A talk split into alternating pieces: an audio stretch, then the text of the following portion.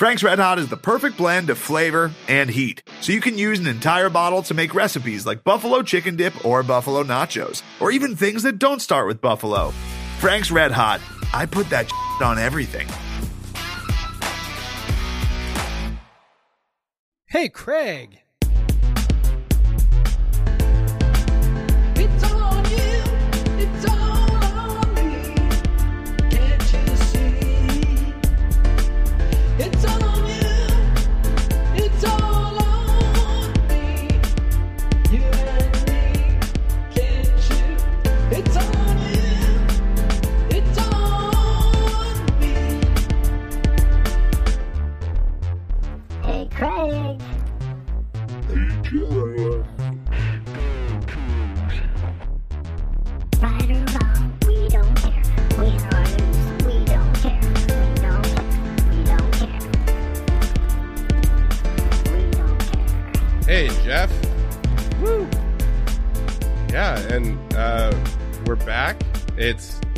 Two weeks in a row. Amazing.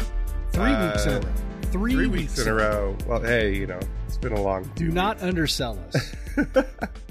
um, hey, I've been sick for the last couple days. Don't blame me. Um, but this is podcast versus everyone, episode 170. With me, as always, is Jeff Nusser, and Hello. tonight we have one of our favorite guests. I'll just say our favorite recurring guest, kind of our only recurring guest, is, is At this point. W- WSU assistant basketball coach John Andrzejek.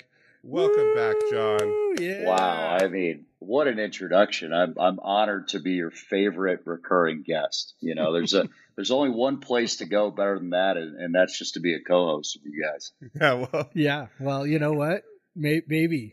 Maybe that's in the future. Although you're a pretty busy guy. You're a pretty busy guy traveling around the world, recruiting, all the stuff that you do. Not sure if podcasting weekly is uh, is in the cards for you. Hey, no, I, it's not in the cards because I wouldn't be as good at it as you guys are. That's that's the real reason.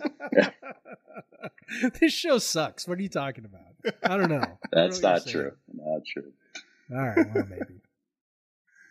Great. Well, um, it's awesome to have you, John. Uh, and uh, obviously, um, we brought you on to talk about spring, or I mean, fall camp football. So, just wanted to get your thoughts on that, and and and you know, you, you know, what do you think of the offensive line and and all that? But uh, so yeah, what are you thinking there? I'm just kidding. I'm just. You know what? Hey, hey, if Coach Dickert's watching uh, or listening, I should say, I, I'm ready. What, whatever I can do to help the team. I, I played about 15 years ago, and, and I was a really bad player.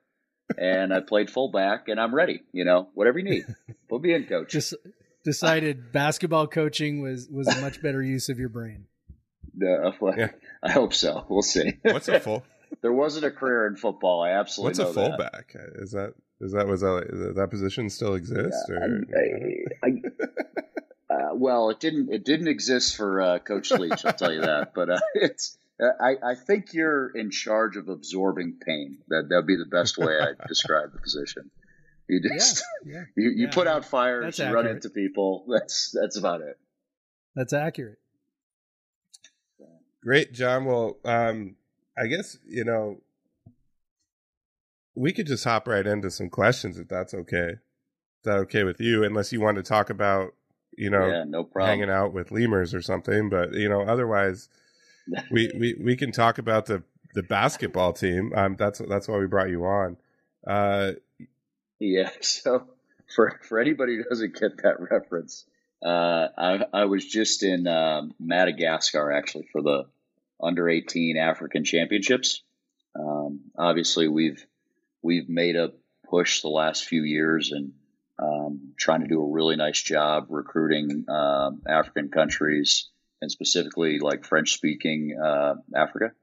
Um, so it's good to go down there and, and see some players. Uh, but but also I was able to get to a zoo and I sent Craig and uh, and Jeff some uh, pictures of lemurs and these huge tortoises and uh, all chameleons that are you know the size of my arm and all sorts of all sorts of wildlife. And they let you touch them all. That's the thing. Like it's like yeah, it's like a petting uh, zoo, but with like crazy exotic it's- animals. It's a thin line between zoo and just uh, being in the wild over there. So, yeah, you know, the, the guide was just like, ah, come in the exhibit with me. So it was it was unbelievable. It's something I'll never be a part of again. It's safe, I promise. No big deal. Yeah, Yeah. did not get eaten by a crocodile this time. So good news. Yeah. And uh, and part of that also you were you were in Europe for the for the U18 Euros, right? Yep. Yep. Um, I mean, I, I think we'll probably talk to it as we uh, talk about it as we get going, but I really think it's important if you're going to recruit international and it's going to be a big part of your recruiting philosophy, you got to be present. You got to be over there and, and be seen by the teams and the kids and their parents and kind of wear the logo. And, um, so you guys know too, uh, there's, we, we got some supporters in the crowd too. Um, I I uh, saw that. Yeah, Nikola Koprivica is a NBA scout for the Detroit Oh, Pistons now. He covers uh, Europe uh, specifically, so I got to I got to see a lot of him uh, the last few weeks. That's fantastic. We love we Yeah. Yeah, love we love Nick. Man, that guy was- uh, You Yeah. got to get him on the on the uh, pod here. Ooh, I mean, he's no, he's a great guy, and nobody I love that. nobody uh, ble- bleeds crimson more than him. I mean, he is yeah. All in, telling stories till two in the uh, two a.m. about how great this place was and how they turned it, and Yeah. uh, you know, he's he's the best. He's really the Well, best. Yeah, and his story is incredible too, with you know the knee injury and Yeah. uh, kind of you know muddling along, and then having this huge senior season. He was, yeah, he was a big part of that. Yeah. He's awesome. No doubt, no doubt. Great. Yeah. You know, let's talking about it. Um, obviously, uh, you look at the roster now, and, and some of the recruits that are coming in this year. Uh, a couple guys from France. Obviously, you're talking about recruiting. Um, you know, certain countries in Africa. Uh, so, you know, what? How how have you guys been so successful recruiting internationally? And and and wh- how? Yeah, how are you able to do that? And and why is it such a focus for you? Yeah, um, I you know I think it's a focus because uh, at Washington State you really have to keep uh, all your talent streams open. You know, um, you you have to be open to recruiting good uh, regional players that you know well and believe in. Um, guys like CJ Elleby, Jabe Mullins coming in. Um, but you got to be able to uh, take a transfer here and there. We took Mike Flowers. Uh, Justin Powell obviously is joining us this year. Jabe's a transfer too. Mhm. Um, but then some of the best players that have, have played in this league, especially, um, have been international guys. You know, so we've we've made it a priority as soon as we got the job that we're going to go to all these events and and be present and get to know uh, all the decision makers that are um, involved with these kids and um, I, I think it's kind of a positive feedback loop and where if you do right by one guy, he tells his friends and then you have another one and then now you have two people that say it's a great place and uh, and then it just kind of grows from there and and that was certainly uh, a big part of our most recent commit, uh, Kymany, um, because him and Mael started together on the under 18 national team. You know, they're friends. So when when Kymany's uh, trying to decide if he wants to stay uh, in Europe or if he wants to come to the states, and then uh, which college he wants to choose, um, having that pre-existing relationship with Mael was a was a big big factor for us. Seems like that would really help them for the adjustment when they come over too. You know, we saw we saw like on the women's team, uh, uh, Sh- Charlisse Leger-Walker comes over. Her her sister's already over here, helps with the adjustment, new country, small town Pullman, everything. So I bet that makes them feel a lot better. Oh, for sure. For sure. And we, we now have a pretty uh, sizable uh, French speaking contingent on the team. I mean, our all of our all of our Senegalese guys have at least some French, if not fluency. And then um, we're we're adding a couple more uh, French guys. So if if you're listening and uh, you're an undergrad that would like to be a manager and a and a French translator for us, uh, please email me. we could use you. I, uh, je parle un petit petit peu français, uh, but we need some more help. so Yeah, I know you're not kidding either. That's what's that's Fran- what's yeah, great yeah. about And French French is Yes, a very no difficult language to learn too. yeah. Oh goodness, yeah. yeah, That does that does kind of lead me to uh, wondering though. So like, you know, the the I don't know if I want to call it a saga, but you know, with with Mouhamed Gueye and and his exploring, you know, what he wanted to do uh, after the season, whether he was gonna, you know, go pro or or, or what his decision was going to be. You know, he ends up coming back. Um, and, and you mentioned now you've got this, you know, sort of contingent of you know French speaking uh, people, and it just, I don't know, like kind of watching uh, after Mouhamed decided to come back, it, it really seemed like he was kind of a magnet for these guys, um, and not just him, but um, you know, like the you know the the other recruit. I'm not even going to try and pronounce his name. I'm sure you can you can do it for me, but um, it's just sort of like he he seems like this magnetic personality who draws people toward him. And it, what kind of role did you know him coming back? being that you know French speaking player from Africa, like what what role did that play in, in sort of recruiting these other guys to the roster? Yeah, a, a huge role. I mean, I I think uh, it's it's no understatement to say that maybe the best part of the offseason was um, getting Yeah. Mouhamed back. Um, and, and the biggest reason is he's he is a great great dude. Like we love being Mhm. around him. His teammates love being around him. Um, he's just a genuine loyal guy, you know. And and the reality is, um, he was telling us throughout his time in the portal that he wanted to come back, you know. Um, and he, it's, I mean, it sounds crazy. He was like helping us recruit AD while exploring his own options. So, Yeah, um, you know, so the, these things are, are complicated nowadays. And, and I think we were, uh, you know, obviously a bunch of things happened at once with, uh, the portal rules changing, uh, the NIL changing. Um, so, it was a little bit of a perfect storm, but I, I mean, it's, it's awesome to have Mouhamed back because he's a great ambassador for us, um, and what we want our program to be about. Um, and then he's also a, a really good basketball player. let's let's uh, let's No not kidding, forget huh? that. yeah, that's part. I kind of the bigger part, right? He's yeah, he's definitely he's capable of having a big year for us and um, being one of our leading scorers and potentially being a captain and um, and shouldering a, a lot of the load. Yeah, you know, and he really he really seemed to uh, get adjusted, take take some steps forward towards the end of the season, seem more comfortable in what he can do, um, and you could just see the potential there uh, for just a guy that it has so much. You know, he's so so fluid, so athletic, and and just you know, get that you know he works on that that shot and he he started hitting some of those shots towards the end of the season and, and just you know he's already got just he's got moves he's got everything so again he was he's one of those guys at WSU we we don't you know before before you guys came along and brought in Efe and brought in brought in uh Dishon and and and Mo like we just didn't see big guys come in and and contribute right away be starters right away um and so it was really cool to see what Mo could do and really really happy he's coming back.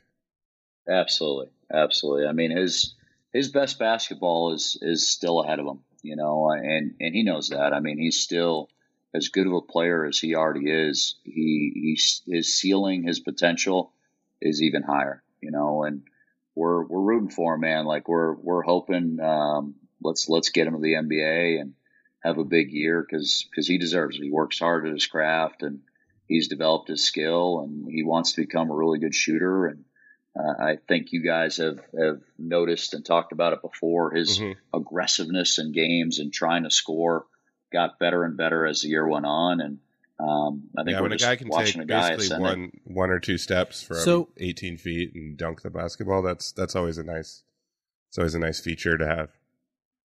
Yeah, I, yeah, I, I wish I had that in my game when I was playing. that would have that would have been nice. yeah, and I'm sure all your all your new guards are gonna love you know throwing him lobs too. But w- what are some of the areas that we that we might look for that he's he's working to improve as more is going to be asked for from him this year? Yeah, I mean, I think we're definitely looking for him to take on a larger offensive role and, and score more and and uh, adjust to the fact he's he's going to be a focal point for for the other team's defense. You know, uh, he will probably see a variety of different coverages this year. I think they'll switch on him some. I think he'll definitely get doubled on some post ups and drives and things. Um, you know, so that's just going to be something he's got to he's got to evolve with and and work under. But um, he he should not be going back to seven points a game. I mean, we we should be seeing a good good uh, bump up there into double digits and and putting good pressure on the other team. Yeah, that's great. And oh, along with with Mo, you obviously have um, him taking a bigger role. You have other guys taking bigger roles, um, and we'll get to the new guys in a bit. But you have other guys taking big roles. So you know, some some someone that comes to mind for me is, is TJ Bamba, who again has has a skill set that looks like a guy that can attack and score, just has never had that usage. But it seems like he's going to have a bigger usage role this year. So how do you see him? Is he ready for that? Is he ready to step into that? Definitely, definitely. Uh, again, like we're what gives us a lot of confidence and optimism about this coming year is is those two guys possess Yeah. really good leadership qualities. You know, they're they're about the right stuff. Uh, they care about their teammates, um, and they want us uh, to have a really good team. You know, not just uh, be be good individual players and score well, but but for us to win games and uh, make a run at this thing. So. Uh, TJ for sure, I think will take a bump up in his role, both in a leadership way and also in in terms of uh, his offensive aggressiveness and uh, some of the stuff. He, he can really make some Yeah. things happen out there. I mean, you guys you guys have seen it. He Yeah. can pull out a uh, transition dunk out of nowhere, and he's got an ability to Yeah. clamp a guy defensively, and and that uh, certainly will be something we'll. yeah, he really showed his call on a value defensively last year, and it was crazy early in the season when he dunked, and then it was mentioned that was his first dunk. You know, because he's just a guy that very clearly can fly, and and Yeah, yeah. yeah, he gets a lot of them in practice, so that that was a bit of an anomaly. he had a great one in the garden though, so that's I'm sure he sure I'm sure that's a great memory for him. That's right. Yeah. Yes, for sure. Yeah, it's uh, a guy who's that strong that can get downhill is is, is quite a weapon. Um, who are some of the other guys who are now going to be rotating into some of the newcomers who are going to be rotating into the backcourt? You know, obviously thinking about Powell, um, you know, thinking about Jabe as you as you mentioned. Um, and, and what are some of the things that they do well? I mean, it's obviously we're kind of familiar with what TJ does well, but you know, how do these guys um, fit in with the puzzle that you guys are thinking about in your backcourt?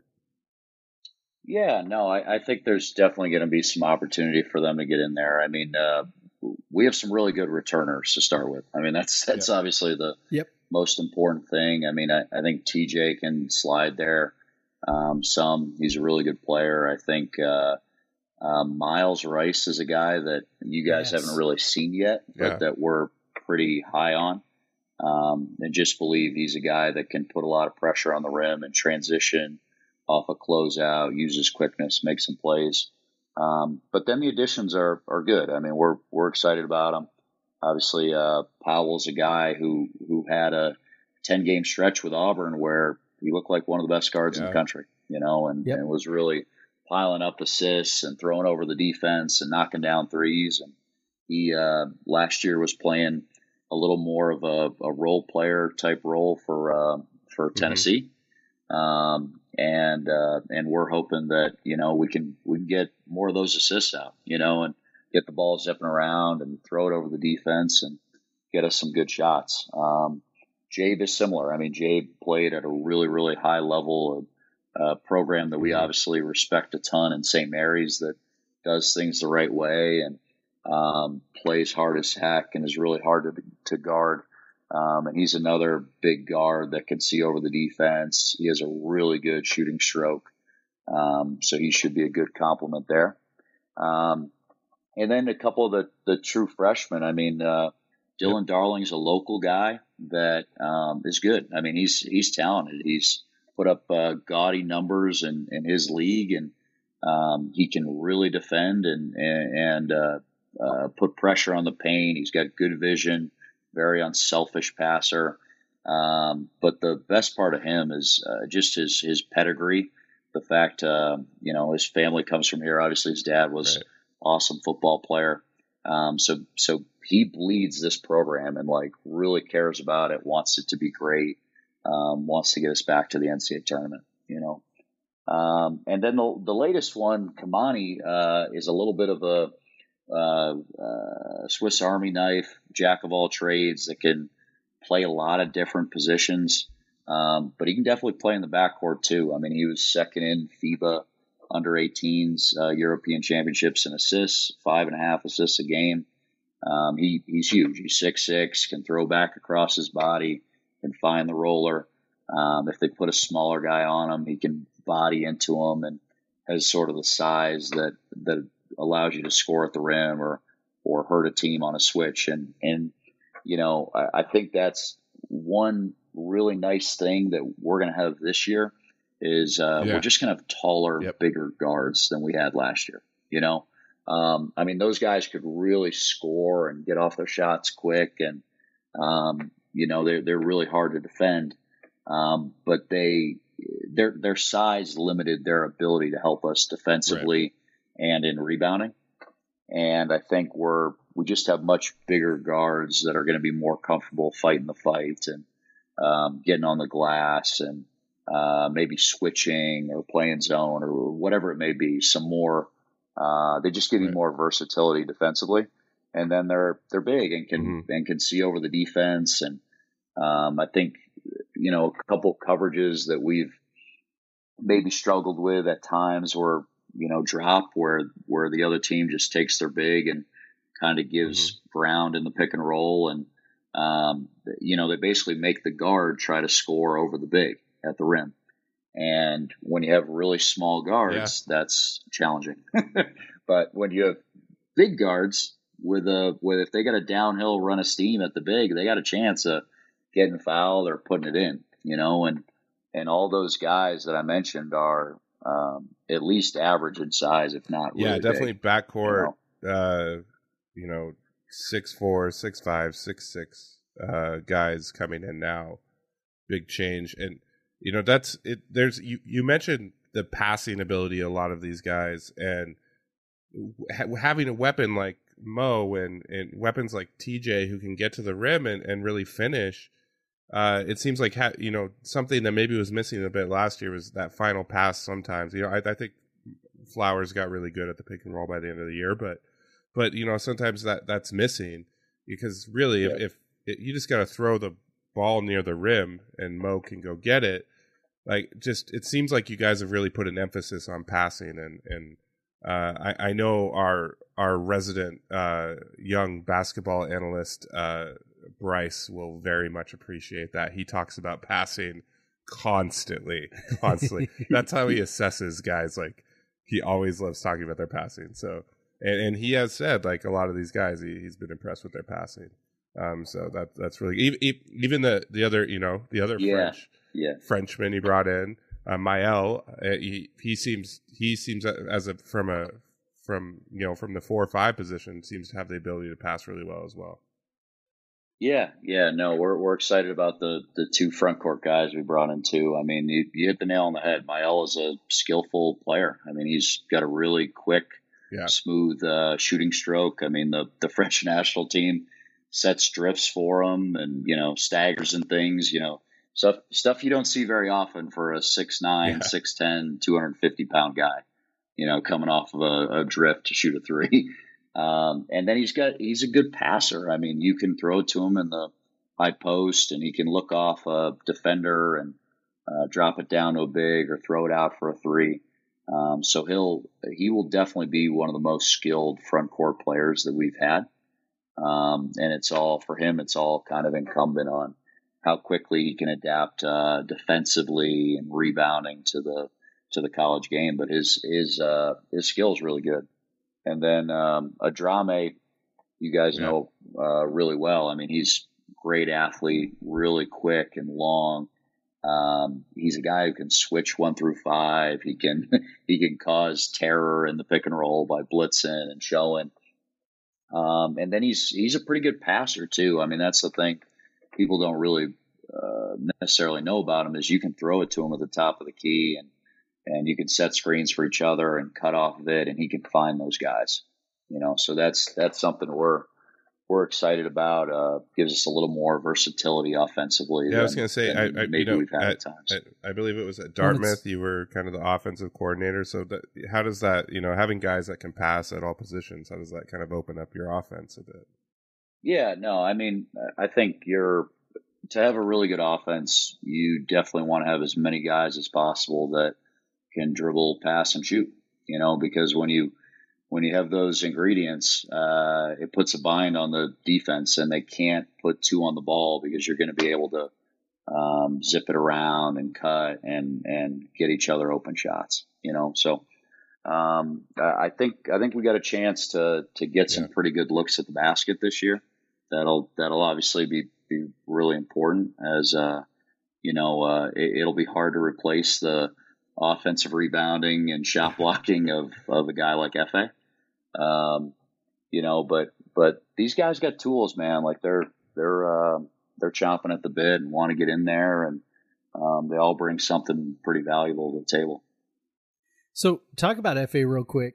Uh, obviously, going off the G League Ignite, um, you know, I'm sure I'm sure you would have loved to have had him back, but sending a guy after two years with you, especially you know with where he came from with the injuries, um, you know, the knee injury, uh, you know, coming over and two productive years, and then and then off to a professional contract. I mean, that's that's a feather in your guys' cap, I think. Yeah, no, I, I, I think it, it ended pretty well. I mean, uh, Mhm. it would have been awesome to get it back, and um, obviously it would have given us a chance to go really, really far this year. Um, but we also knew we, we would have been really, really fortunate if we were able to keep all three of those bigs. You know, the the, the reality is they're all guys that um, can be good high major starters. You know, so if you if you got three of them stacked up on each other, um, there there is some truth to that that it it can um, prevent them all from shining at the same time. You know, so and then beyond that, um, Efe's got a chance to make really life changing money for her, his family. You know, I, I think I don't know the specifics on his contract, but I I believe it's like Yeah. three hundred fifty thousand dollars. You know, so that's that's significant. You know, and it's Yeah. it's real easy to say. You know, I would for sure come back and and all that stuff, but that's that's big money. you know, yeah, So, especially especially for a um, guy who's already had one sort of you know major Yeah. major injury that he that he had to come back from. You know, I think I think there's something to be said for that. Um, and then you mentioned, you know, hey, three all three bigs. Uh, we haven't even talked about Dishon yet, who um, is sort of like, you know, it seems to me anyway that you know he's just sort of like laying in the weeds over there, which is kind of odd to say for a guy who's definitely. you know six foot ten and 250 pounds but um you know t- talk a little bit about his development you know he has just been it seems like you know snake bitten by some really ridiculously stupid injuries um that were Yeah. just that are just Yeah. like not like it's not a matter of being injury prone it's just like really bad luck um and so what what how, how's he developing how's he um, coming along as again as the guy who maybe is a little bit overlooked, but but probably should not be. No, no, he, he shouldn't be. I mean, I think he's um, poised to have a really nice year, and, and he's worked really hard on expanding his game as far as um, his ability to drive to the basket from you know the elbow, different areas on the court. He's he's tried to um, add a three, which has been going really well lately. Um, obviously, that'll need to sustain during the year and during practices, but so far so good. You know, so he's he's really been trying to um, add to his bag, as the as the kids say. um, Yeah. And and to be honest, the biggest thing with Dishon is just availability. I mean, when he's Yep. when he's out there, when he's healthy, he's a really good basketball player. I mean, so um, that's the biggest thing for him is just can we get him to play in all the games? Because if he does that, it'll go well. You know, the, the minutes will be good. Uh, his production will be good. He'll be really challenging for the other team to, to deal with. Yeah, he seems like a kind of a, a term that Bryce uses a lot that I that I like, and I'm sure you guys use too. Is the word gravity. Right? He's kind of a high gravity player, right? Like when he's when he's doing the things that he does, you know, he sort of changes the the geometry of the other team's defense, and um, you know could perhaps open up a lot of things for you guys, especially with uh, the idea of you know you mentioned your your guards being big enough to you know see over the defense. It seems like that was um, you know a real challenge last year, and maybe something that could be um, could be you know heading in a positive direction this year with with maybe some bigger guards who can toss the ball down in there a little bit easier. Yeah, definitely, definitely. I mean, he's. Uh, it, it's a good thing when uh, opposing defenses Yeah. have to adjust to you, and he's he's one of the few guys that you know you get you'll see some crazy things in any given game. You know, like you'll you'll see a team that never ever ever doubles the post, and then all of a sudden they're throwing two guys at Dishon every time he touches it. You know, so he he he puts some fear in the other team, and and he makes them make some hard decisions on are they just going to try to play him one on one in the post and not give up any threes and cuts, or are they going to try to take him away and and see if he can beat him? Yeah, you you, ju- um, you just passing the ball, see you know. So that skill set that he has to be able to get position on the block and then catch it and then you know really drop step and score. You don't see that. That's like a kind of a vintage 80s 90s type of big man at this point. And and he's when he's when he's getting the ball in good positions, he he can be pretty automatic. And we saw his his field goal percentage shot up last year. He was finishing so much better and and you know if he can add a add add out 15 to 22 feet then that that changes a lot for him too definitely, definitely. so yeah it you know it i i guess you know at this point uh you you guys kind of have this again you you because of your your recruiting so well you're you're bringing in so much talent uh you you have talented young guys you have talented guys staying. How do you how do you build a how do you build a rotation out of this? And like and and what what do you how do you motivate guys to want to you know is that is that motivating does that help them want to earn minutes knowing that you know there's only when you get to pac 12 play it's you know eight or nine guys that are going to be getting significant minutes so you know now that you you have so much talent on the rosters you had it last year too like how do you motivate those guys to want to earn those minutes Yeah, I, I mean, it, it's certainly a challenge to to work through. Um, having a lot of capable guys, a lot of guys that can go in games and make a positive impact, knock down a three, block a shot, grab a rebound, whatever it may be. Um, I, I don't envy Coach Smith with that. that's a that's a challenging glad, thing. Glad you're not the one Um, making those decisions. no, no question, no question. Um, but as far as motivating them, I mean, they're competitive kids. Like they care. I, I think in general, kids in college basketball are really competitive, and um, our guys are are no exception. You know, they're they're working on their craft hard and uh, trying to become as as good of individual players as as they can be. Um, but as we move further into the season, you know, once we hit uh, October, especially in November, um, Right. the most important thing is the team, you know, and, and kind of molding it all together and and defining our roles and everybody just doing the best thing they can to to try to help the team, whether it's exactly the role they wanted or a little more than the role they wanted or a little less, you know. That's just kind of how it goes. And uh, I mean, I'll I'll give you a story. Every uh, every place that we've coached, we hand the players uh, uh, like cue cards, the you know, in the preseason before we start practicing, and we ask them how many minutes do you expect to play per game, and and how many points do you expect to score, and uh, w- without fail, when you add up all those minutes and points.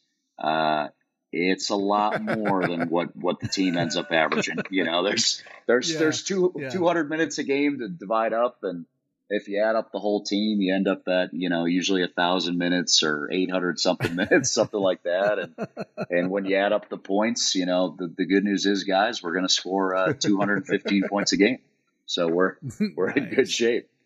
Yeah I'm looking So, forward to that. 215 would That, be that'll great. be Yeah. fantastic. Well, and, you know, because No, we, have, we haven't even talked about guys like TJ No and. Andre, who, who you know, they they're going to be, you know, they're fighting for minutes. They they're, you know, they they play the three four. Andre maybe more versatile to the two one bit, but but it's it's it just seems like you know there's there's positions where you you have guys that you have depth, and and it seems like a benefit to have those guys kind of motivated to because we'll see we'll see each of them. We've seen guys like that throughout the year have big games, and so it seems like it's it's a benefit because they're working No their doubt. butts off throughout the season to try, try to earn minutes. So when they get those minutes, they can come in and they can excel. Yeah, no, they're they're really good players, and and they've been through the wars and helped us win games. Uh, I mean, both of them have had really Right. big uh, conference games. You know, uh, hitting a bunch of threes, grabbing rebounds, whatever it may be. Um, and, and I I know the nature of these things. I mean, the the fun thing when you go on the podcast is to talk about all the new guys and you know how they're the best new guys that have ever been.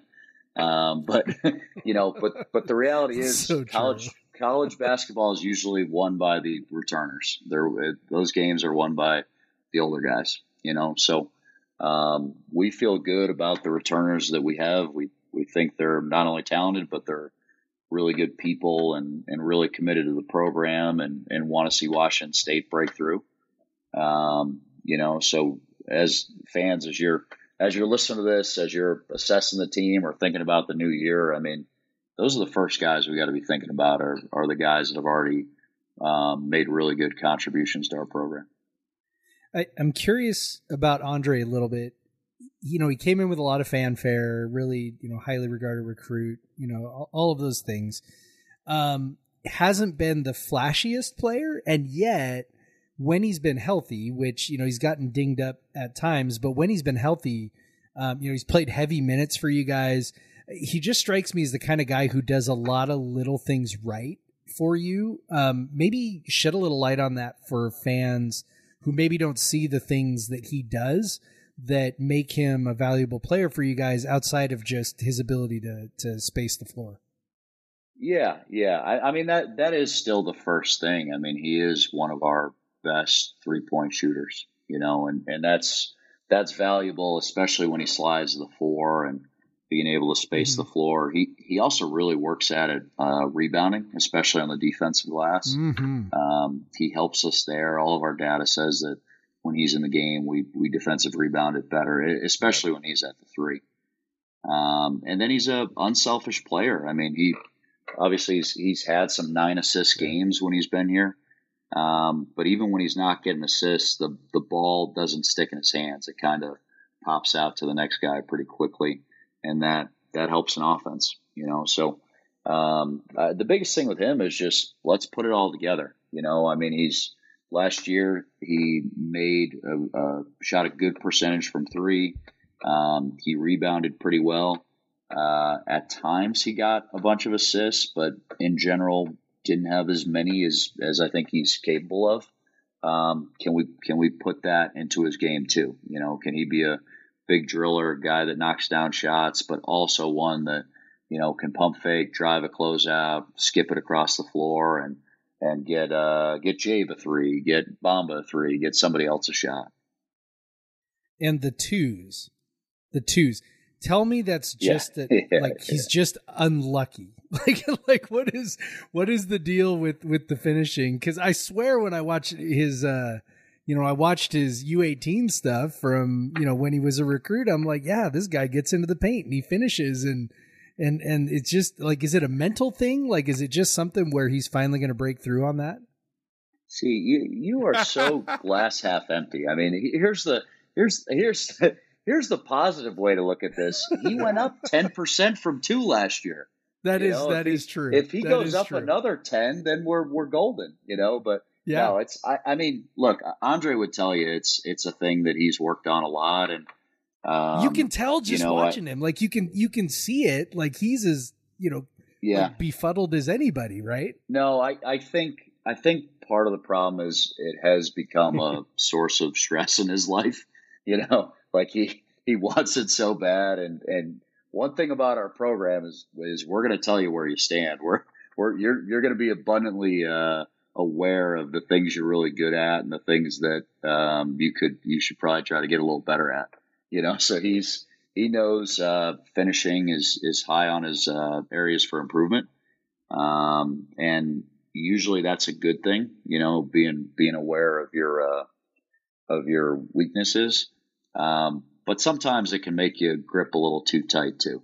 You know, and that's and that's the thing we gotta we gotta strike the balance of is is making sure he's able to, and all of our guys are able to uh, play free and with confidence and um, not worry constantly about the corrections they need to make. Um, while we balance that with, yeah, we want to be a team that improves over the course of the year and makes those corrections and, and becomes harder and harder to scout. Yeah, and we saw your your offense took. I think sometimes the average family doesn't realize it, but your offense took a massive leap forward last year, and and and and and, and if you look at any number, Yeah, massive yeah. leap forward, and you know there may be some games that stick in people's minds, but like we know that the offense is way better, and and a lot of it was your distribution of usage was so much better. You know, you didn't have one or two guys that were dom- even even even Yeah. Flowers wasn't dominating usage like like you know guys had in the past, and, and so being able to have have those guys For sure. So how how do you motivate guys that go from like a, you know like a fifteen percent usage to a twenty two to a twenty three where if they're getting the ball they should they should be looking to score rather than looking to pass because that's even something I see with Andre sometimes. It seems like he's not always ready to pull the trigger, but you know he has that skill set to do it. And so Yeah. how do you, how do you how do you move guys from being role players Yeah. to wanting to to be in scores? Yeah, I, I mean, some of it I think happens organically. I mean, you, you can get uh, we can get our friend KenPom on here, and he can he can give you all the data, but usage goes up as you get older. You know, that's just a kind of a, a stone clad rule of, of college basketball. Um, but you also, I mean, you can make them aware of it and, and encourage them. I mean, we, uh, I'll t- Mouhamed Gueye last year when he first got out here, he he went his first. Uh, I don't know, maybe three or four practices with like one basket. You know, just just practices in the fall, and and he was still doing great on the hustle stats because he was such a monster defender and, and rebounder. Um, but we literally told him for his weekly goals, like, dude, you got to try to score. Like we, Mo, next practice we need you to make three baskets. like that's just stuff like that, you know and uh, and and Andre probably could use some of that too. Just let it let it rip, man. You know, uh, we'll tell you if you're starting to be a pig and and shooting terrible shots. You know, it's that's probably not something we're very worried about with Andre.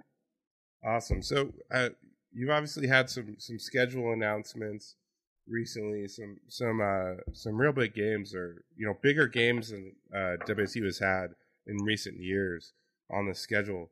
Obviously, you're going and playing at Baylor. Baylor's probably going to be a top ten, top five team, and then and then you're also and then you're also going uh, to play against UNLV in Las Vegas. So, uh, what's you know it, how exciting is that for you guys to, to be able to get those opportunities and how is important how important it is as a team as a program that's trying to get back to the tournament how important it is to have those games on the schedule Yeah, I, I think it's vital, and and it's it's good on a lot of fronts. I mean, um, obviously the the biggest thing that held us back from being a tournament team last year was our Right. our lack of quad one wins. Um, so we we thought it was important to add at least one, if not more, uh, quad one opportunities in the non conference this year. And uh, Baylor will certainly be that, and and there's a chance UNLV could be that, and there's a chance the you know a championship game of uh, Diamond Head if we're if we're fortunate enough to get there uh, could be something like that too. You know, and and I think those games are fun for our players. You know, they they care about it, and those are good uh, signposts to to put uh, during the season where you you get to really find out where you stand. You know, I mean, we're when we come out of the Baylor game, we'll we'll have a good idea where we sit in the in the landscape. You know, um, so it's it's just a, a a maturation of the program. I think we're more ready for it now, certainly than we were in year one. this that the Baylor game probably would not have Well, been a good uh, move our, our first ask, year ask here. dick bennett when he got his Um, first big recruiting class his second year with Kyle Weaver, Derek Low, those guys. They went down and played Oklahoma State at Oklahoma State, and they and they didn't score a point for the Oh. first ten Oklahoma minutes and lost eighty-one to twenty-nine. So maybe your, I think your approach might be a little better. Yeah. yeah. It's, you, somehow that's become one of the, the like legendary games in Coug history that lives on the lore. I mean, Yeah. it's they all talk about it. I mean, Derek Low came back and talked to the team when we were down in L.A. and he brought it right up. So it's it's amazing some of the uh, some of the, the folklore around the Cougs. Well, and what you know, a lot of people forget is what happened after that, which is they had this season where they had all Yeah. these, you know, close losses, close loss after close loss after close loss, and because of that one game against Oklahoma State, people kind of went, eh, you know, whatever, and then, you know, of course, the next year was was uh, was the big the big corner turn. Um, Yeah. In terms of talking about scheduling, by the way, like that is, man, I, I don't know if fans know how how hard that is for you guys and how what a delicate balance that is between trying to um, you know sort of ramp up for the Pac-12 season, but also give yourself some you know a couple opportunities for resume builders, and then oh by the way, the other teams have to want to play you, right? Like like when I think of this, uh, you know, this for example, this Las Vegas um, you know situation like you're part of a doubleheader with Arizona and Indiana on the other half. Like, I mean, I, I got to think that though that invite doesn't happen without the the success and the upward um, trajectory of your program, because you know, I mean, you know, that makes you a, a desirable team team to play. So. I don't know. I just think it's really, really Definitely. cool. I, I, there's not really a question in there. It's just kind of more, more of an observation that um, you know what you guys are building. This, this is sort of the the Baylor's willing to play you, um, and that you know you get this, you know, you're you're willing to you strike up this thing with UNLV and Arizona and Indiana. Um, I, I just think those are validations of your program, and and that's a really cool thing to to see. Yeah, no, no, our our guys have earned it. I mean, that's the bottom line. Is uh, you you have to get to a certain level to Yeah. be invited to these type of games. You know, um, Yep. and we're we're not yet exactly where we want to be, but we're making good progress, and we've we've garnered some respect in the national landscape. You know, and um, at times it can be too much respect. I mean, it's I, I, full disclosure to all the fans. I, I know our schedule is not out yet, and I am in large part to blame because I'm our scheduling guy. Um, and and scheduling's been really challenging this this summer. Um, one, one because of the, the volatility in college basketball with NIL and portal. Just in general, teams are further behind on scheduling than they've been in the past. Um, but two, uh, a lot of teams don't want to play us anymore. You know, uh, some Yeah. games that would have been really easy to contract in the past, uh, teams are steering clear on. You know, so it's we've had to really comb the country, and I've sent out hundreds and hundreds of emails and texts and cold calls, and uh, you know, just just trying to get teams that will uh, come out here, especially. You know, teams teams don't want to come up here and and uh, play a team that they think is really good. You know, so it's a it's a good sign for us, but uh, it also uh, you know keeps me up at night trying to finish the schedule. Yeah, and, and you know it's it. It, it it it has been delayed. Now we know we know who to blame. That's nice. We appreciate you uh, uh, giving everyone someone to blame. Yeah. Well, that that was my that was my goal with coming on the podcast. To just just make sure everybody knew who to throw the tomatoes at. Yeah, so we'll You know, so we'll it's give you it's been- credit for the uh, uh, the the recent recruits, but we'll also we, we don't know who we're playing in, in November, December, and that, and that's your fault too. Um, so that's that's funny. Yeah. So we're one one game away. So full disclosure, I think I think the schedule will be out in the next seven to ten days. Hopefully sooner, but uh, we're we're really close. Awesome. Well, John, it's Yeah. been uh, awesome having you on. Um, again, you know, I, I don't know, third or fourth time. I, maybe it's been three times without KenPom, and then the one time with KenPom, which we got to do that again for sure.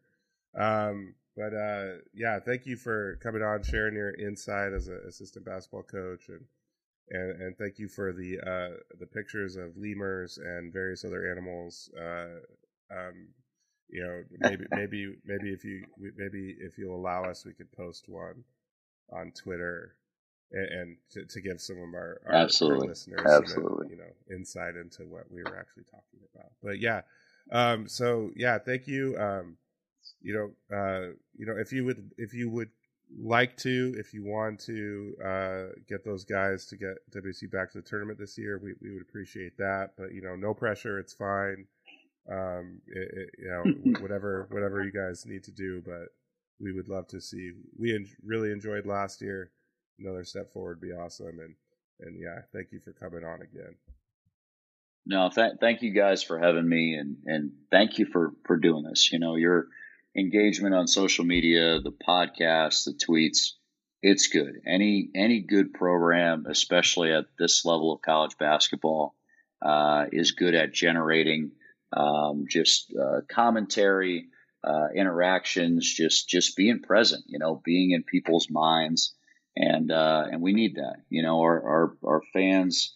Um, it's great when they're engaged, when they're uh, obviously supporting us, but even when they're you know talking some shit at times, like it's it's uh, it's par for the course. It's it's what you need to be really good at this level. Is is you need your fans really engaged. That's really nice. Thank you. Yeah. So thank you guys. All right. So thanks, John. And uh, we'll let John go and then we'll come back and we'll talk about soccer and, and beer. But thank you, John, again. Hey, Oh, the good stuff. I miss all the beer, good stuff. Unbelievable. Yep. All right. Sounds Thanks. good, guys. Thank you for having me. I appreciate it. Thanks, man.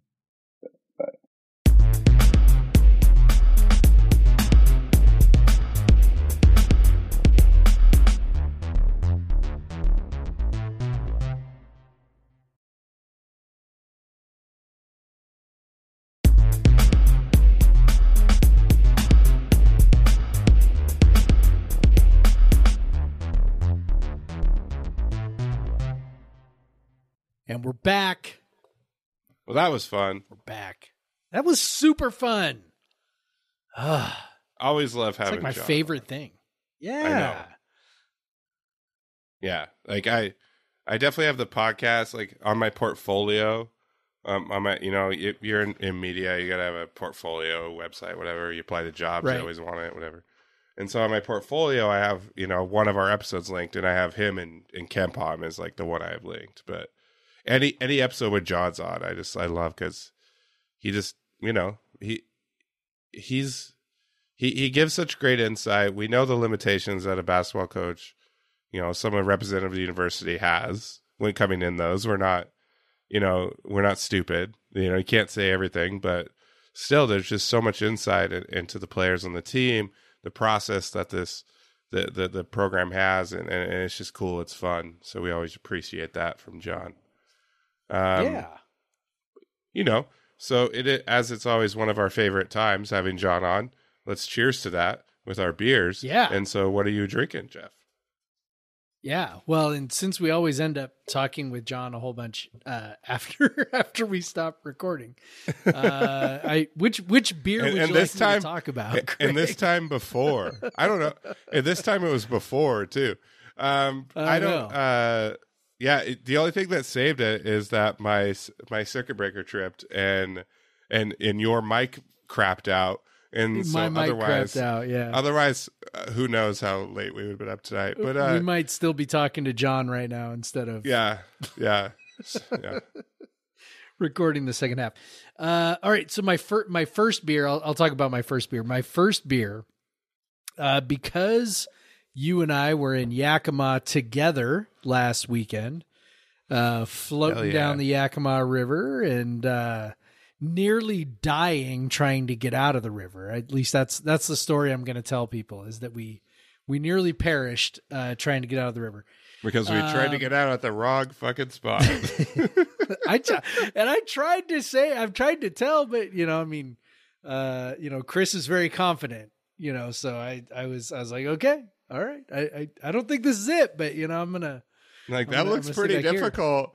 Oh, and it yeah, was. I'm like this is moving pretty fast, and we're you know uh, we're we're we're not going to get there. I don't think. Well, the and the funniest part was, okay, so we have this like, you know, I'm not telling you anything you don't know, but you know, to catch our our listeners up.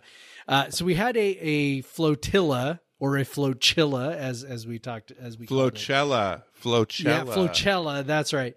Uh, of of like eleven people roped together, and Plus the and- raft and in the middle with the with the cooler. plus the that we raft in the middle with, with the cooler in. and the Yeah. snacks and the beer and the empties. And uh, so, and and and if we're just being honest and and transparent, the the rope job was not particularly well thought through. Uh, how we how we tied ourselves together, and so um, yeah, we just kind of did it, and and we're great for like ninety eight percent of the of the ride down the river.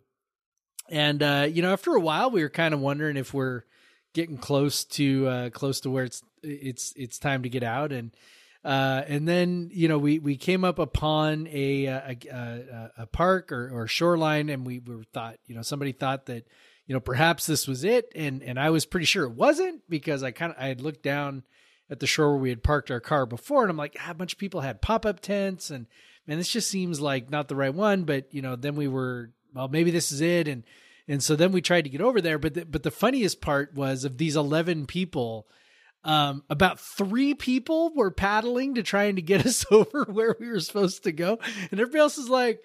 Okay, this is great. Good job. Keep paddling. And I'm like, buddy, we gotta, we gotta get over there. So, uh, and then as we got over there, then we've got you know all these all these uh, these inner tubes, and the the current was quite strong, and we've got I'm like holding on for dear life to a tree, right, trying to Yeah. keep us all from floating down the river, and then Colin is like. Uh, Rochelle's husband is like standing, you know, up the river, yelling at the people. Hey, is this, this- Roza? and they're I was- like, I "What?" was- And I was- like, I was- Is this Roza? And they're like, no, one more. and we did not want to believe them. no, Like, and I'm I, like, I like, was, I, swear I was holding on. I was holding on to the back behind like you and Sarah, just like trying to hold on, and it was so hard. And so finally, I had to let go. It was got, like, really swept- rushing, yeah. I got like swept under some tubes and then popped out the other side. And there was a moment that I thought, like, well, I think I'm just gonna have to swim to the next uh, stop because the river's taking me away. And luckily, I barely paddled myself over to like some Yeah. shallower water and, and stopped. Yeah. And then people are screaming at us, "This is the wrong one!" And I'm like, "We're." It was like, Chris, go actually check because I, I don't want to have to done all that and then it's the wrong one. But then we had we Yeah. had another like we had another like 15, 20 minutes on the river after that. Yeah. pretty nice, you know. and then we got down there, out. and when it was when it was time to get out down there, that incredibly was, easy. you know, incredibly easy, yeah, like as you would like imagine that's for the that's where you were supposed to get out. I don't yeah. know. It's it's almost like that was the uh, that was that was the location all along. the other Um, one was definitely meant for motorboats and not yes, like uh, and No. not people floating in a ra- in in a, in a flotilla of inner tubes. And also, Yes. when we got to when we got to the actual uh, place to get out, everyone was paddling. Everyone was paddling Oh, at yeah. that point. yeah, we were all like, okay, this really is the one. Well, because there's actually signs that are like, this is the last place to get out. And it's like, okay, so everybody's like, no, for real, we got to get out this time. Well, but then it, as in it turned out, like a lot, really a lot of like, so like the people that had done this before had not really done it much since high school, and so yes. they And that they was were a trying long to, time ago. they were trying to go by 10 15 years ago trying to figure Yes. out uh you know that's it's longer for me but i didn't never never did it in high school amanda did it high like high school maybe a little bit but uh you know like amanda's brother some he really he's wanting to do every summer finally put together it was kind of funny it started out just a cut like the week prior it was just gonna be us you know me amanda's brother and his fiance or fiance wife and my wife Amanda. Um, so we were we were gonna. It was just the four, and then I got Rochelle to come, and and then Chris and I have uh, Amanda's brother and I like we have. We'll talk about beer in a sec. Don't worry about it, guys. Um, all the Yakima people are like hell yeah. Um, Hell yeah! so so Chris and I have like what I like to call uh the extended universe of Chris and uh, Craig's friends. Um, so w- kind of the crux of that is Rochelle, who is is friends with who Chris had hung out with before, who is friends with one of Chris's best, like some of Chris's best friends, and and so uh, like so we got caught. So we were at uh Chris's wife's uh um uh birthday, and we, uh, Chris brought up, "Hey, Rochelle is going," and so two of them immediately like, "Yeah, if you move it to Sunday, we'll go," and so okay, we'll move it to Sunday, and then Jeff and Sarah are hanging out with you know celebrating my mo- new job and all that, eating Yep. delicious steaks, drinking Yep. Ti- tiki. That's a whole drinks nother story. tiki drinks and then beer and then and then on my back porch more beer not jeff but me and amanda lots of beer um well and seltzer uh but Yes. uh but but then boom you guys are on board well at least talking about it and then saturday you're like yeah we're coming over so and then rochelle brings her husband her husband's friend coworker suddenly we go from four to 11 within like days. And I saw the stress on Chris's face when we, we were like, we got 11 now. like, like, and you are the guide. yeah, you're the guide. You are responsible for keeping us all safe. But yeah, it was, uh, it was super fun though. Like, even like, it Oh, was dude. so much fun. insanely like that- Um, I'm really, I'm really glad we brought the music. The music, you know, I, I'm always very proud of my playlists, and and every, people Yep. seem, especially, especially our our, our friend uh, Dalton, our our new friend, uh, he seemed to really like my playlist, so I was happy with that. Now, maybe not up your alley, Jeff, but Oh, you it know, was uh, great. yeah, it was all, you. dude. It was all wonderful. I, I had, I, I had love tossing- insane amount of fun. Oh, we, you know, we, you, I loved your cooler, but I think it, it's better for a pool and not a river. yeah, maybe.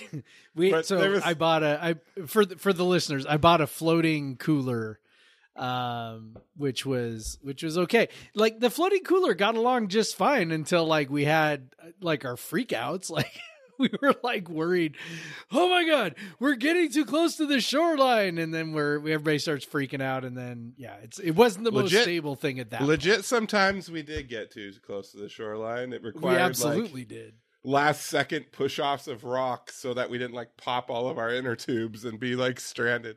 Uh, Yeah. but yeah. So dumped over, but as we said, the river provides brought some of the the alcohol, some of the water, but mostly the alcohol Yeah. back to us. Um, you know, because the, the it's all going the same way that we are. That's that's Yeah, I mean, in case you didn't catch this, like the cooler actually like flipped over, and like everything spilled out, and uh, most of the most of the seltzers and the waters made their way back. Um, there was one water that was hilarious. Like I turned around and I could see, you know, the the the water bottle kind of bobbing up and down, and it was probably I don't know at least fifty yards behind us. Like it was a ways back there. And then it just sort of like kept bobbing on down, getting closer and getting closer, getting closer, and eventually it it it made its way back home. So yeah, poor poor little poor little water bottle made its way back home and everybody was happy and so yeah. But it's it's good because I packed more seltzers than what I could drink.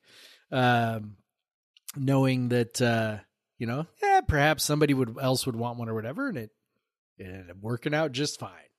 Yeah, and that, you know, I always bring way more than I'm actually going to drink, and you know, it's. I think a lot of you know, you always got to have that strategy when you're in a group Yep. of people. I do that with my tailgating yeah, strategy. Did did not realize it was because my cooler was going to get flipped over, but you know, whatever. Yeah, you know, uh, it was pretty funny when, uh, you know, w- before you guys came over, your wife Sarah like asks us like, "Do we need life jackets?" Blah blah. blah. And we're like, "No, it's like it's pretty calm river. It's very shallow. Like you don't need a, you know, you don't need a life jacket." There was definitely a moment when I was getting pulled under the uh, the uh, the. I know a life jacket would not have helped in that situation at all, but I also was like, there was also what so so I, I think like Colin and Rochelle brought life jackets. Yes, they did. Yep.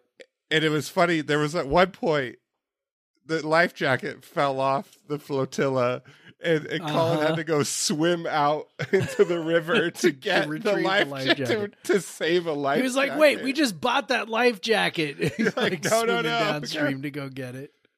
I think I think I think Rochelle swam out to save one of your seltzers at one point. She did. so- She did. Rochelle's a Yeah. hero. We all know this. So well, she was but also. that's what I mean. Colin is, you know, a hero for getting the life jacket or whatever, but Rochelle's a real hero for getting the alcohol. So Yes, yes, and she was, and Rochelle wasn't connected to the flotilla because she no, was, that's what was funny. she was she was an inner tube. It was it was like a an extra inner tube that we had brought. Her her her uh, stand up paddleboard didn't work out. We didn't have the right thing to pump that up, so she had an inner tube that we could not. It didn't have like it, it's it's it's like uh it didn't have a big enough like holes to put the rope through, and so she was just kind of in it, and so she was kind of like a wild card the whole time. But you know she stayed. yeah, I think she, just kind of held it. on to the rope, right? like, Yeah, yeah. She was just kind of like had to have one hand on the rope. Um, sipping saisons, very good stuff. yeah, um, yeah. Like I think it's like she was talking about WSU football, and then and then uh, sipping a saison, and like Chris goes. Chris said to me after, he's like, "Yeah, I could see why you guys are friends." And I'm like, yep, because Well, you're speak- both awesome. That's why. Speaking of beer, I th- we never even got to it. You you said Yeah, yeah. I- you started talking about. Yakima. We talked. So that was the whole and, point. and by the though. way, the Jeff, whole point. So I Jeff, went, you you win that over bet. That's definitely happening. By the way, See, So- yeah, well, uh, so yeah, so the whole point of that was that I went to I went to Single Hill and picked up some beer, and the one that I had tonight was the Adams Pilsner Crispy Mountain Beer, Ah, uh, yes. which is absolutely fantastic. And now I'm sort of pissed that I didn't pick up an entire four pack of just this because it is it is superior. It is a superior Pilsner. So yes, very very pleased that I got it. Um, crispy mountain beer is is a really good descriptor. Um, it says naturally brewed from the finest Northwest malts and Yakima Valley hops for the ultimate in refreshment. The bubbly of Gold Ribbon Feast beers does not oversell it. Superior beer. it's also tremendous branding. They're very clearly kind of uh uh making fun of Absolutely. or play playing off of both Pabst, Blue Ribbon, and Rainier at the same time. Yeah. So I I love that. Yep. Yep, it's fantastic. So, Even a little you but- could say. but it totally lives up to it. Like absolutely. Um, Oh yeah, great, great beer. tremendous beer. I definitely uh, had one of those while I was watching the Sounders at Single Hill on the Friday last weekend. Um, that was that was super fun. Um, so yeah, if you're if you're a Sounders fan and you live in Yakima, the place to watch is is Single Hill. Uh, love that brewery. Obviously, one of their founders. I've um, you know I've known since high school. Uh, great guy, and and he you know he was on the podcast a couple years Yep. ago when we when we uh That was a while ago. yeah, In the that was a before while ago. times. in the before times. Um, but yeah, so Adams Pilsner, I definitely picked up one of those tonight.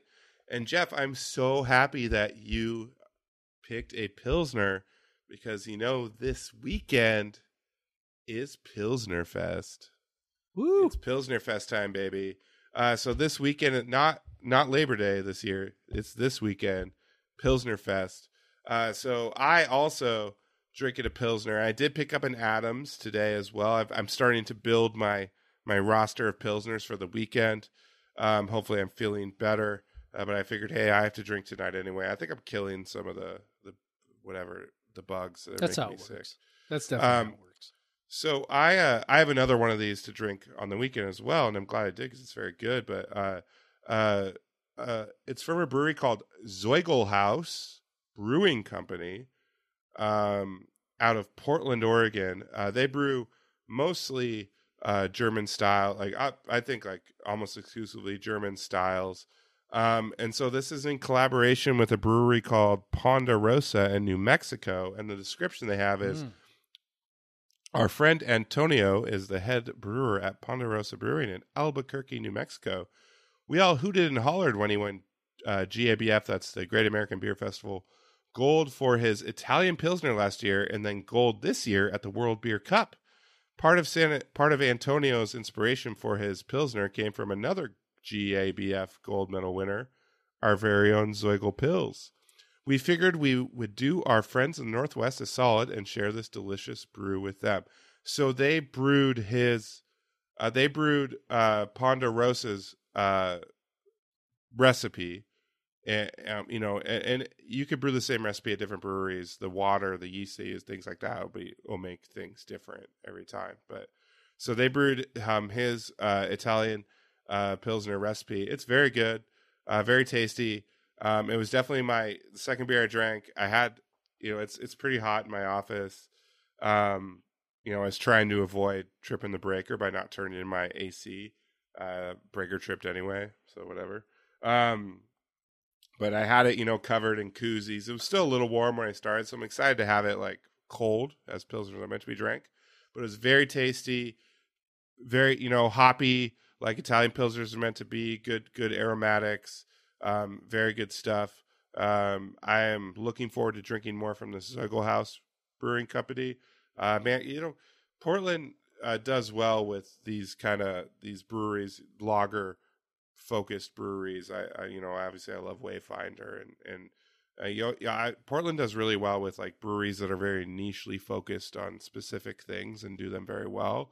Uh, Upright is is another one in the kind of the saison realm and stuff that I would say is very good. Um, but uh, just uh, I, I'm impressed with this beer. Looking forward to drinking more. And then it is Pilsner Fest this weekend, so stock up on your pilsners. Um, and, and and you know it's it's it's going to be hot. Get something crispy. Nothing more crispier than a than a pilsner. Um, and and just uh, just enjoy that crispy life this weekend, folks. Like it, it is it is it is Pilsner Fest. You know, I always like say it's always Pilsner Fest, but this is really the Pilsner Fest. So you know, starting Thursday, Friday, I think my my entire beer roster will be nothing but pilsners. I've already started building that. I'm gonna take a trip to Beer Star, Peaks and Pines, make sure I can fill that out, make sure I have plenty to drink over the weekend. Um, and uh, and yeah, so Pilsner Fest, baby. Uh, if you followed me on uh, any of my social media last year on Labor Day weekend, you'll know I take Pilsner Fest very seriously. Um, this is something that's run by I honestly don't know exactly who. Um, uh, it's someone in Seattle. Uh, beer Bottle Works is always involved. They actually brewed, which I'm hoping to pick up. Um, I think Lucky Envelope brewed it, but you know a lot of other breweries were involved. So there's actually an official Pilsner Fest beer this year, which, um, as you would expect, is a Pilsner. Um, so I, I'm really excited for Pilsner Fest. Um, get hyped with me. Drink them Pilsners. Also, fun fact: Miller Lite is technically a Pilsner. So um, Yes, it is. it. That might Yes. that might have been one of the beers that I had tonight. very good. Pilsner Fest. Woo! All right. I, I'm trying to clear out. So I, the other beers I've had are a couple IPAs, so I'm just trying to clear those out of my fridge before Pilsner Fest starts. But yeah, um, so yep, you we're we're over, Jeff. Congrats, buddy. You win. Um, I'll there there was a zero percent chance that this segment was going to be less than twenty minutes. So I know. Oh, I didn't. that, that was I didn't expect us to talk about floating the river for 15 minutes, but uh, well. um, that's where I we guess ended uh, the, the other thing we wanted to talk about was soccer kicked off their season Woo! playing in playing in Ann Arbor, which I mean, it's kind of a woo, I guess. yeah, I mean, you know, it's it's a very soccer thing, you know. Um, you can have a game, especially early in the season.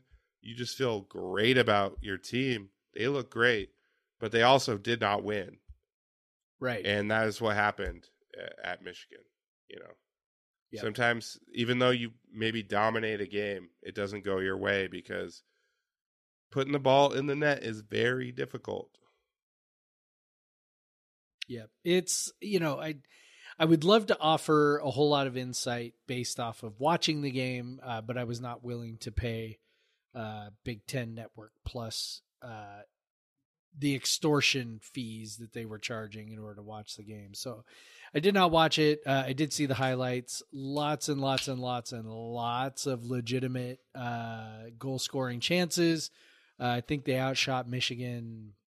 Was it 17 to 13 5 nothing? or- Thir- I'm talking second half. Like it was Oh, or half. 14 to nothing in the second half. 17 to 5 overall, but um, second half was like one way traffic toward Michigan's goal. Uh, Margie Trezio scored a tremendous uh, individual effort type goal. Uh, there was a another golden opportunity for the equalizer that Detrezio had. She hit it right at the keeper. Um, it's kind of hard to describe, but basically it was it wasn't a wide open net, but it was um, there were lots of places she could have gone with the ball, and she happened to hit it, you know, right at the keeper. So, um, and then other chances as well. So, you know, it's it's one of those games where, like you said, it's a very soccer thing, uh, where you kind of go, you know, missed opportunity, yes, uh, sucks to lose, but also, you know, if if uh, if they did XG in college, right? XG is expected goals, right? When they look at you know Yeah. how where you're shooting your shots from and um, things like that, uh, and they say, okay, this is how many goals you would be expected to score. Uh, doing all that, if they had had XG for this game, um, you know the Cougs definitely would have been ahead in XG, and um, it's, it's just one of those things where you go, okay, you know, it's it's first game of the season. Would you like to have that win against a, a team that, you know, was uh, I don't know, I think they were Elite Eight last year. Elite Eight, they're yeah. ranked, yeah, they're ranked seventeen or nine, depending on which Yeah. of the two polls you look at. Um, whatever it is, you know, would have been a really really quality win. So that's a bummer, but at the same time, you go, well, they went on the road and and more or less sort of dominated, um, except for a couple of counterattacks, which I mean, those count, you know. So, you know, they they count, but um, at the same time, you know, when you're when you're trying to kind of think about how things project over a season, um, you're really thinking about you're really thinking about like goal goal creation and defense and um you know they, they create a lot of dangerous opportunities and and that's the sort of thing that that bodes well. I, I do think they need to come back. You know people will probably be listening to this on thursday i hope. Uh so thursday we're recording wednesday night. Thursday night uh they got the home opener against portland. Uh portland's no slouch. Uh in fact i was i was stunned to find out when i did was doing some research tonight that we have never beaten portland in like Uh, 15 tries. Por- Portland is a. I mean, that's that's Megan Rapinoe.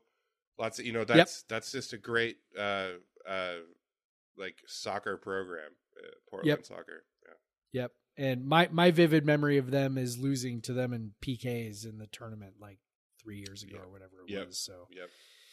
so yeah, you know, need to win that one. Like that's that's kind of a you know if you're gonna yeah you lost to Michigan and you know played well and probably should have won and I mean all those things but you know you got it's some you know you got to back it up with okay you know now you got Portland at home that's a game you should win uh, if you're as good as everybody thinks and so see what happens there. So but I'm I'm incredibly excited. I think this is still uh, a really really really really good team. And and they had a top ten you know we talk about basketball.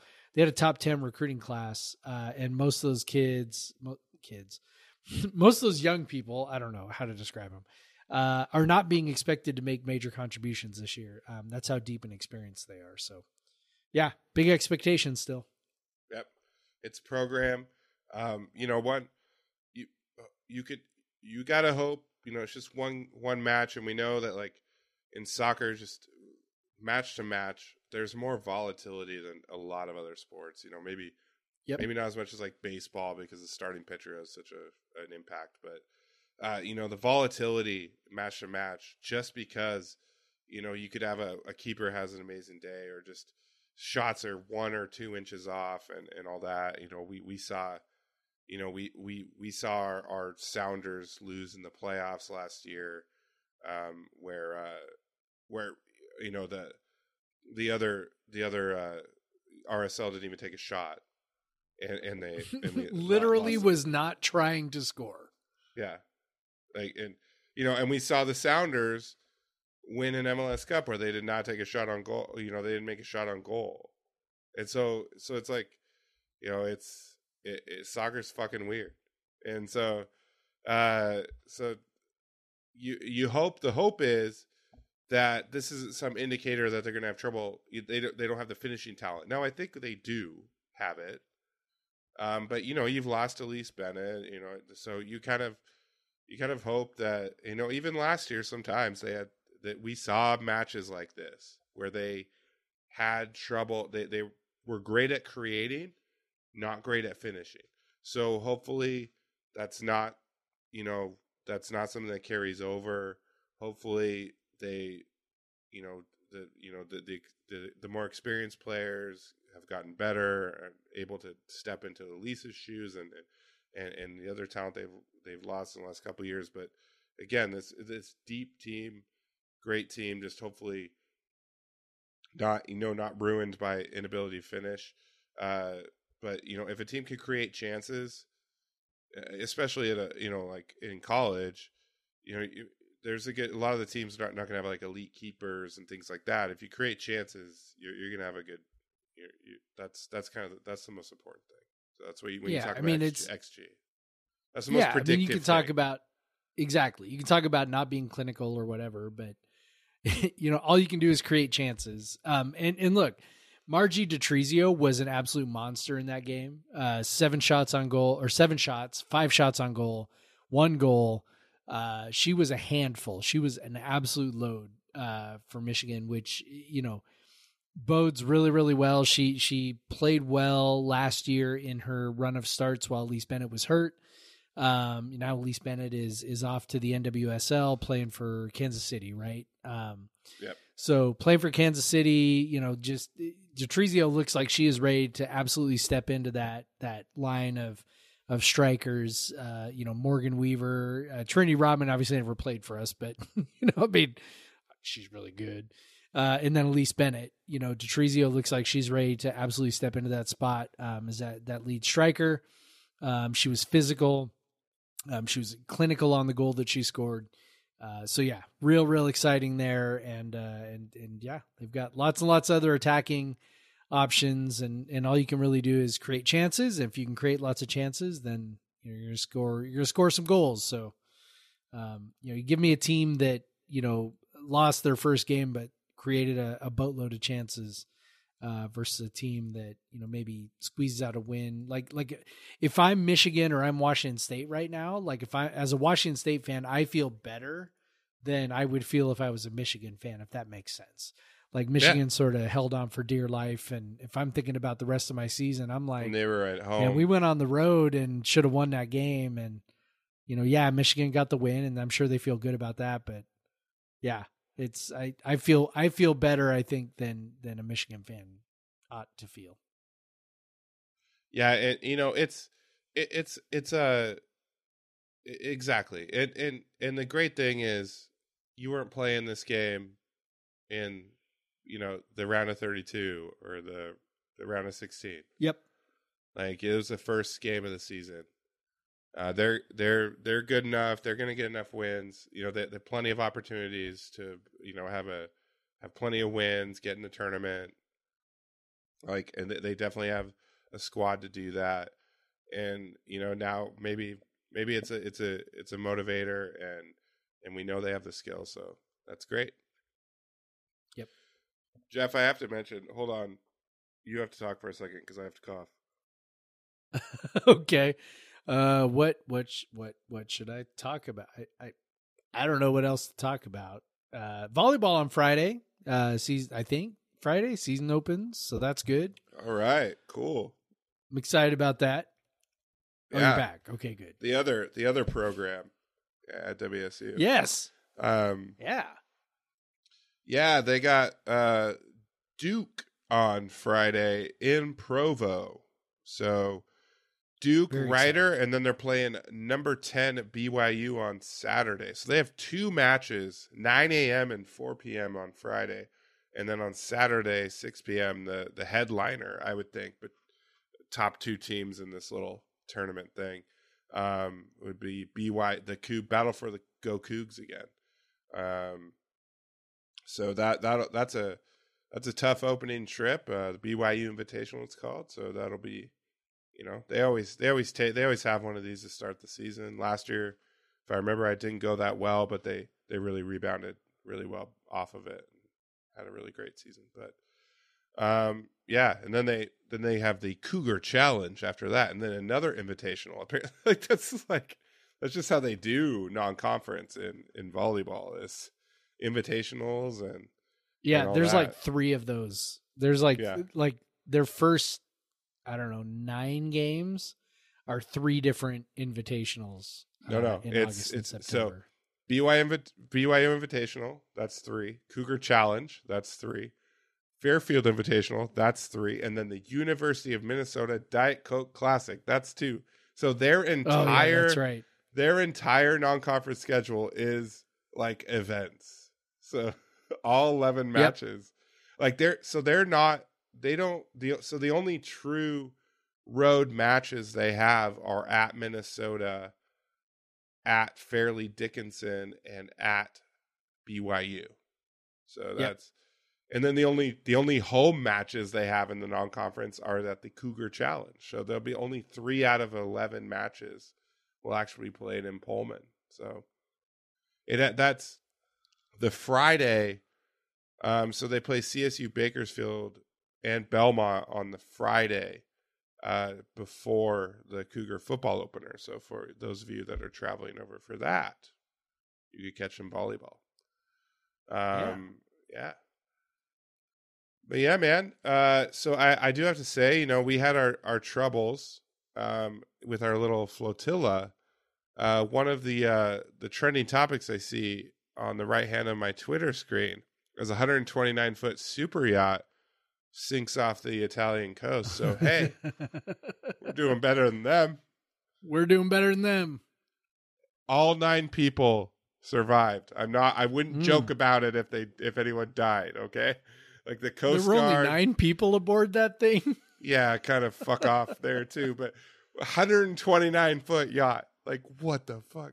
Like so, yeah. I mean, I mean, I watch uh, Below Deck. If it's nine people, I'm guessing like most of those were just crew. Maybe it was only crew. I don't know. Like Yeah.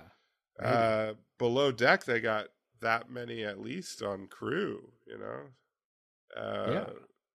Maybe they were. Maybe they were. uh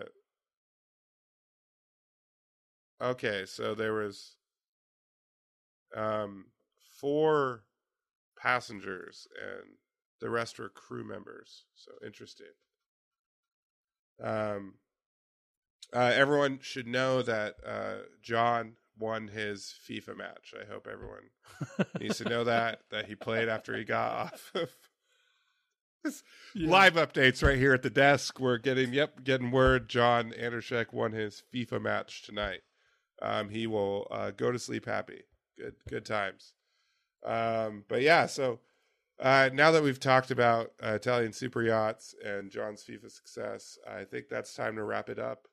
Um, you can follow me on Twitter at the Craig Powers. You can follow Jeff at Pod versus Everyone. You can follow me on Insta and on TikTok at Craig W Powers. Um, and uh, you can uh, email us. Still haven't gotten an email since March. Come on now. You can email us at um, podcast at gmail.com. Uh, send us an email. Um, almost certainly will get read because I have not received an email since March. So you, I promise you we'll get read and replied to. And I do, I'm pretty good about it. It's funny, I'm better about checking it now, and we never get an email. Back when we were getting emails, I was never checking it. But, you know, what, what are you going to do? A watch a watched email account never gets an email. Um, I think that's the old the old uh, the old adage. Um, so yeah, Jeff. Uh, with all of that, um, all we got to say is go Cougs. Go Cougs, Craig. Black Lives Matter. Black Lives Matter. And you should still get vaccinated.